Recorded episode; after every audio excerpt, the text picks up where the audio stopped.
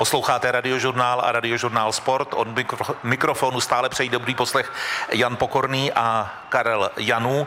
Teď tady máme další milé hosty. Netřeba představovat Helenu Fibingerovou. Dobrý den. Děkuji. Dobrý jak, den. Se, jak se máte?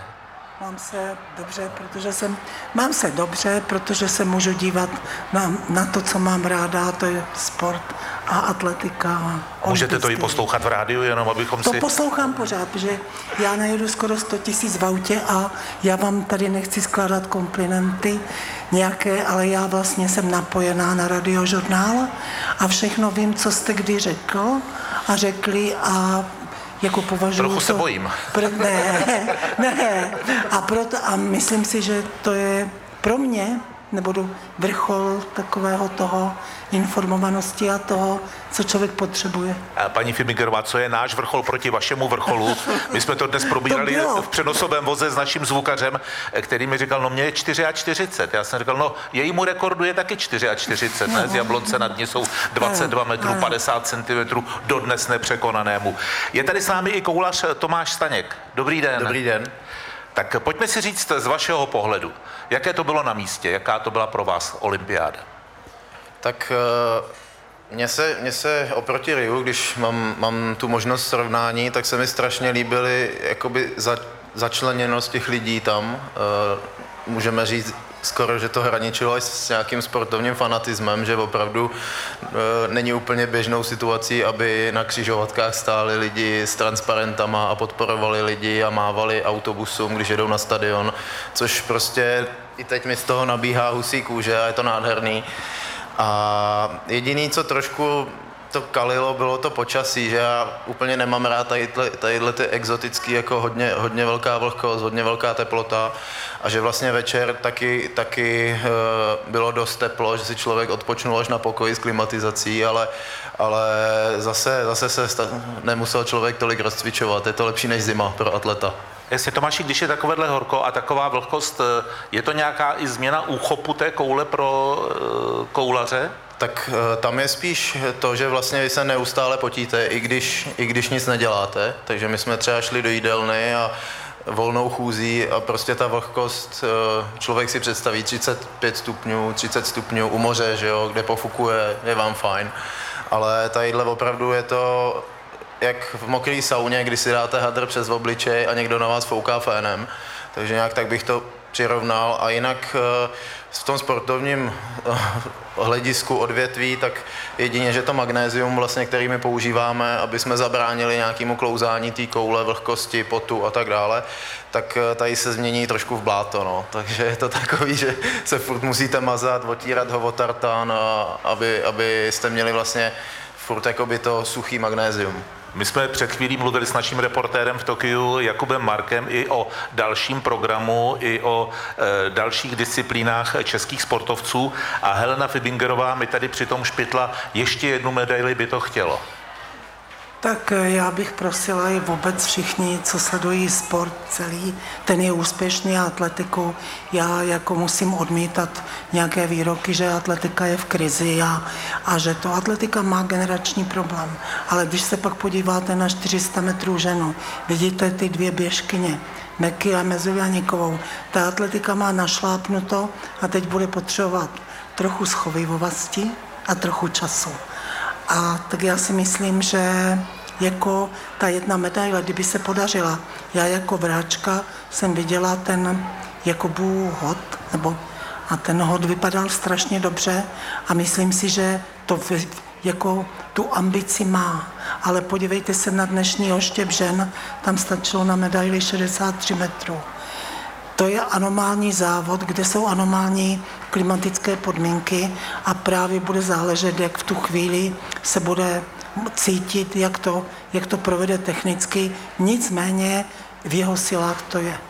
My si tady budeme dnes povídat kromě jiných také s českými oštěpařkami, s Irenou Gilarovou a Nikolou Ogrodníkovou na závěr dnešního speciálu, tak to s nimi e, probereme. Když říkáte, že e, ti škarohlídi, kteří říkají, že atletka je v krizi, nemají tak úplně pravdu, protože v každé sportovním odvětví čas od času dochází k nějaké generační ano. obměně. Ano. Jak je to konkrétně, teď to řeknu, v koulařském sektoru? Tak koulařském sektoru je to, jak jste jak se to... usmívá Tomáš vy jako, teď? Vy Teď jako nevím, jestli mile odborníci jste, to, odborníci jste se viděli.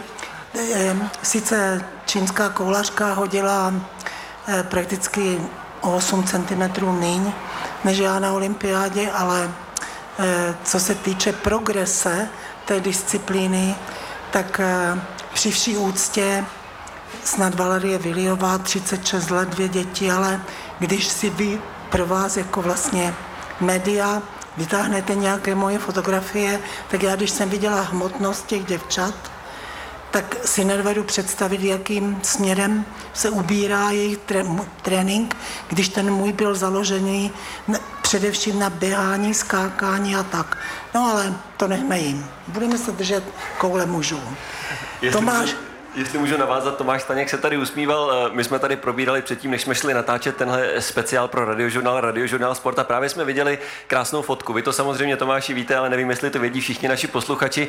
Viděli jsme fotku, na které jsou porovnané stupně vítězů z vaší disciplíny z olympiády v Tokiu a z olympiády v Rio de Janeiro před pěti lety. Oni jsou tam ti stejní tři pánové v úplně stejném pořadí. Vypadá to opravdu neuvěřitelně, tak u vás to na to střídání generací aktuálně úplně nevypadá. No, u nás vlastně jediný, co se posunulo, tak uh, už v Riu vlastně byla uh, finálová dvanáctka nejsilnější v historii, stačilo 20-40, teďkon, nebo stačilo v úvozovkách, bylo potřeba hodit, teďkon to bylo 20-90, no a vlastně ten samý progres nastal i, uh, i na stupních vítězů, kde na medaili na bronzovou bylo potřeba o metr, o metr a 20 cm tím stejným klukem nebo chlapem potřeba hodit, takže u nás je vidět, že ten generační posun té koule je teda extrémní a Ryan Krauser to, to netřeba komentovat, to je člověk prostě, kterýho si troufnu říct teď už jako je celkem těžký porazit obecně. No, ale e, e, musíme se jako pracovat s fakty. Vy pracujete stále s fakty jako média, tak. Tomáš letos hodil 21 metrů, jeho výkonnost se pohybovala mezi 21, 21, 20. Odmysleme si ty tři koulaře, to je Krause, ten Australan Walsh a Kováč. Dobře, klobouk dolů, úžasné výkony. Ale přece svět je velký a od toho třetího místa ti stejně leží u nohou, tak jak je tam Itálie, tam ten, ten Mialevič a tady ti vrhači. Takže já tvrdím, že bohužel na olympijských hrách to bývá tak, že tam se ta hlavní soutěž odbíde v kvalifikaci. Ten kvalifikační limit je vysoký a on prostě a potom vidíte finále, vys dnešní oštěp a tam vlastně na sedmé místo, osmé, stačil Tomášův průměrný výkon. Ale jako my se umíme poučit z omylů a z chyb a za čtyři roky ty máš takový věk, je olympiáda. Za tři, za tři, za za tři, za tři roky je olympiáda v Paříži a ať si tam háže každý kolik chce. Ale pokud ty uděláš hezký hod, protože ty si ani jeden hod netrefil. A tahle chyba, abych tady řekla, je díky tomu, že když máte zranění, tak začnete automaticky dělat něco, čímž jako tu partii šetříte. To je jeho problém. Do té koule, která letí, je dáno tak těch 30-40% energie.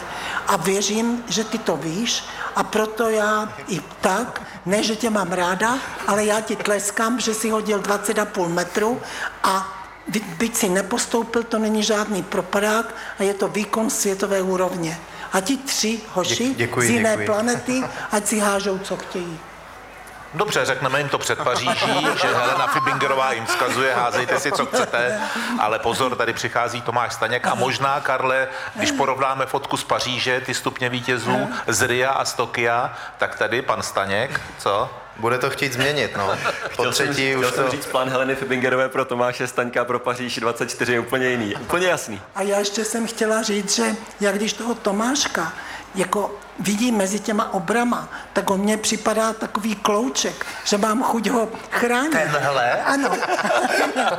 no, já nevím, pane Pokorný, jestli jste se setkal někdy s tím. Ale tak my jsme Kolik zhruba tak stejně hmotní, ale Ne, to nejste. On to využívá. Ne, neměl byste si fandit, to zdaleka nejste, ale ten opravdu kolik on měří?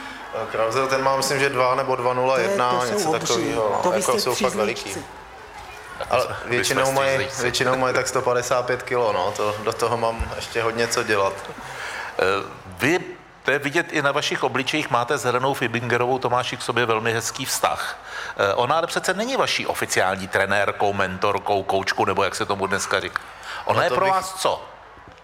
To bych trošku poupravil, protože mentorkou je mi, eh, je mi velkou a víceméně u všech mojich medailí eh, halových eh, byla přítomna vedle trenérů. A takže, takže a předává mi i mimo závody svoje, svoje letité zkušenosti. A samozřejmě mi i pomáhá, co se týče finanční stránky, protože dneska opravdu sehnat sponzora v atletice je, je úkol téměř nadlidský a jsem jí za to moc vděčný a občas teda musím říct, že by mi nejradši i po nějakých těch závodech... Uh, Jednu vlepila. Tak, to tak to říká, no, tak to říká.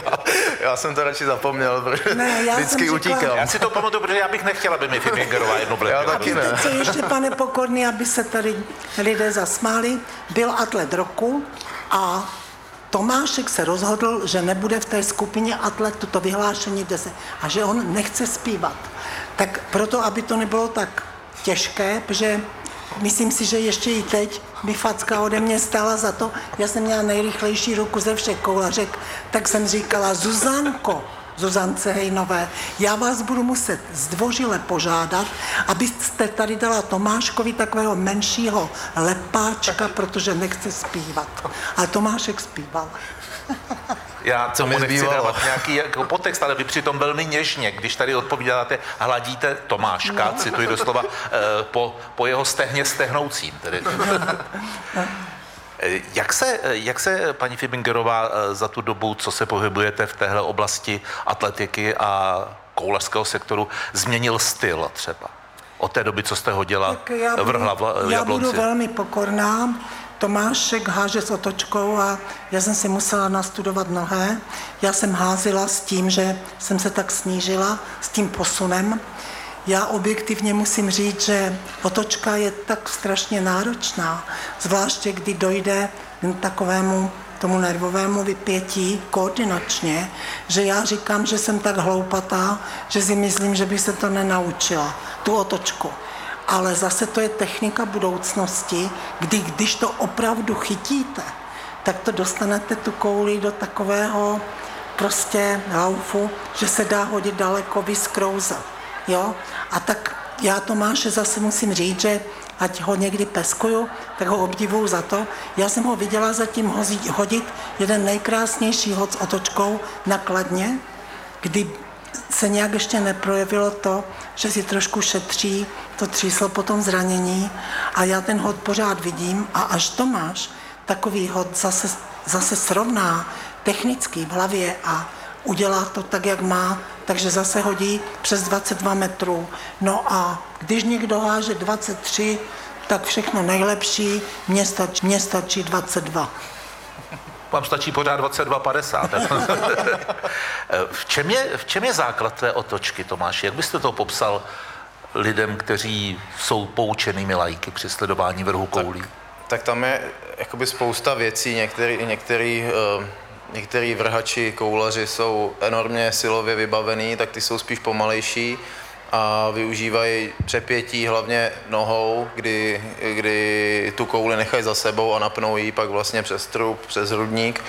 A pak jsou takový jako já, takový ty malý, menší, že jo. a ty, protože nejsou až tak uh, enormně silný, jak ty, jak ty velký, tak musí využívat uh, svoji rychlost a dynamiku, no. A bohužel právě když pak máte nějaké zranění a potřebujete házet naplno a e, dynamicky, tak e, je to takový trošku blok, ale, e, ale ta, tou, i tou rychlostí už, už jsem, myslím, že snad i dokázal, že se dají přehazovat i, i ty přední příčky, takže si myslím, že od tohohle nepříjemného zážitku v Tokiu se jedině odrazím nějaká v Riu jsem taky vypadl a vlastně byl to můj, byl to můj vstup do světové atletiky a hned, hned v zimě jsem vyhrál uh, stříbrnou medaili v Bělehradě, takže věřím, že z, každý, z každého pádu si je potřeba vzít to nejlepší a posunout se, posunout se dál. Ty centimetry a kilogramy se taky o trochu hůř teď už v dospělém věku dohání, takže přes tu techniku vede cesta k uskutečnění plánu paní Fibingerové pro Paříž. On si s tím bude muset pořád, protože skutečně je to jenom v tom odhodu, kdy tam prostě on potom přejde a ta koule odletí a nejde to do ní. A já bych ještě chtěla říct, že já mám ráda všechny naše atlety, i ty, kterým se dařilo méně, a samozřejmě je to lep, nejlepší, když se jim daří hodně a že vlastně naší povinností je, aby jsme při nich byli v dobách dobrých i těch horších. A takže dál se budeme snažit, aby to všechno šlo takovou správnou cestou, aby za ty tři roky, jak jste říkal, v Paříži, prostě to bylo zase ještě lepší. A my budeme samozřejmě taky věřit, že to ještě třeba zítra klapne, protože zítra ještě máme mužský oštěp. Ano, přála bych si to. Se modlit. Budeme se modlit za kluky. Uvidíme, na to se těšíme a budeme u toho samozřejmě živě na radiožurnálu i radiožurnálu Sport. Eh, Paříž eh, je no, daleko, 1100 km od Prahy, ale eh, v té časové ose jsou to tři roky.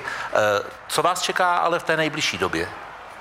Tak teď zrovna ještě na letišti jsme se bavili s trenérem, že by, že by bylo dobré trošku povolit, protože jsem byl až asi moc silově připravený na tu techniku, kterou bych potřeboval teď doladit a rozhodně ještě, ještě závody ke konci sezóny jsou. Mám, mám domluvený Polsko, Diamantovou ligu v Lozán, takže rozhodně, rozhodně nekončím ještě a a chtěl bych prodat, prodat to, na co mám, protože házet v tréninku dál než na závodech, to se mi nelíbí.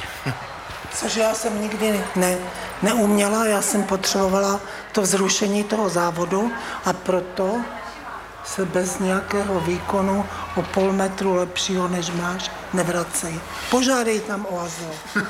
tak dobře. To je dneska nějaká móda žádat o azyl, že mezi atlety, tak... A Tomáši, zůstaňte, zůstaňte. Já, já Víte, jak to Helena, jak to Helena myslela. Eh, já vám chci poděkovat eh, za vaše výkony, za rozhovor, za to, že jste si na nás našli čas. A Heleně Fibingerové chci ještě eh, poděkovat za každoroční zásilku vynikajícího cukroví, kterou nám posílá do rádia před vánočními svátky.